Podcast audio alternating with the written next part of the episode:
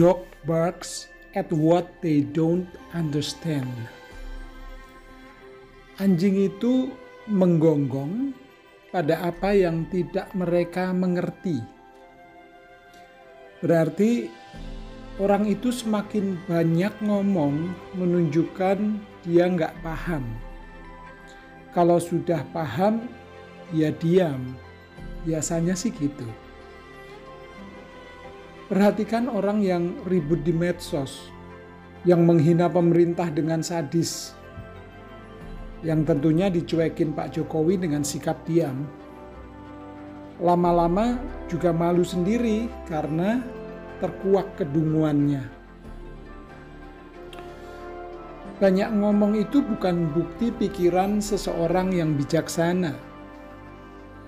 Jadi jangan dikira banyak ngomong banyak mengkritik, banyak beropini, banyak menasehati, banyak berkhotbah, itu terus dia jadi bijaksana.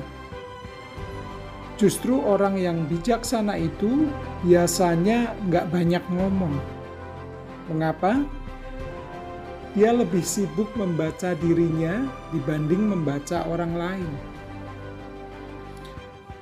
Jadi kalau orang sibuk membaca orang lain, membahas sesuatu, apalagi sambil menyalah-nyalahkan yang lain tentang sesuatu itu, biasanya dia belum paham, belum yakin benar dengan pandangannya. Jangan sibuk pada apa yang tidak kita pahami. Jadi, ayo kurangi menggonggongnya. Jangan banyak teriak, karena banyak teriak menunjukkan bahwa kita belum paham. Belajar saja yang banyak, diam saja yang banyak. Kenapa? Karena silence is healing. Ketenangan itu menyembuhkan. Carilah momen-momen silence untuk menyembuhkan jiwa kita ambillah waktu sebentar untuk tenang. Hidup kita ini ramainya luar biasa. Kamu sendirian pun terkadang juga ramai. Pikiran kita ini isinya macem-macem.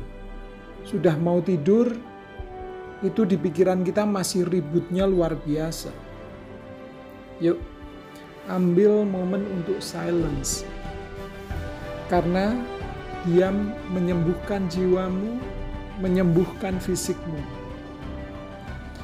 Alkitab mengajarkan kita untuk sela. Dalam sehari, ambillah ketenangan barang 5 menit, 10 menit, sudah lumayan lah ya. Seperempat jam atau setengah jam kalau bisa. Ada yang mengambil model saat teduh, ada yang mengambil model nyembah, ada yang baca Alkitab.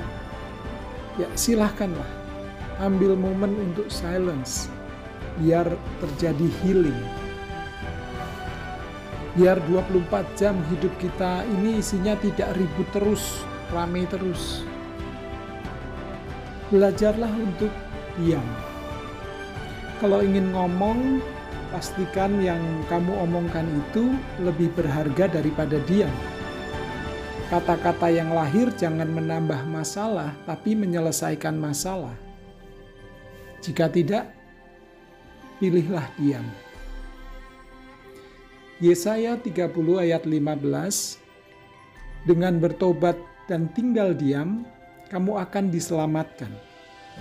Dalam tinggal tenang dan percaya, terletak kekuatanmu.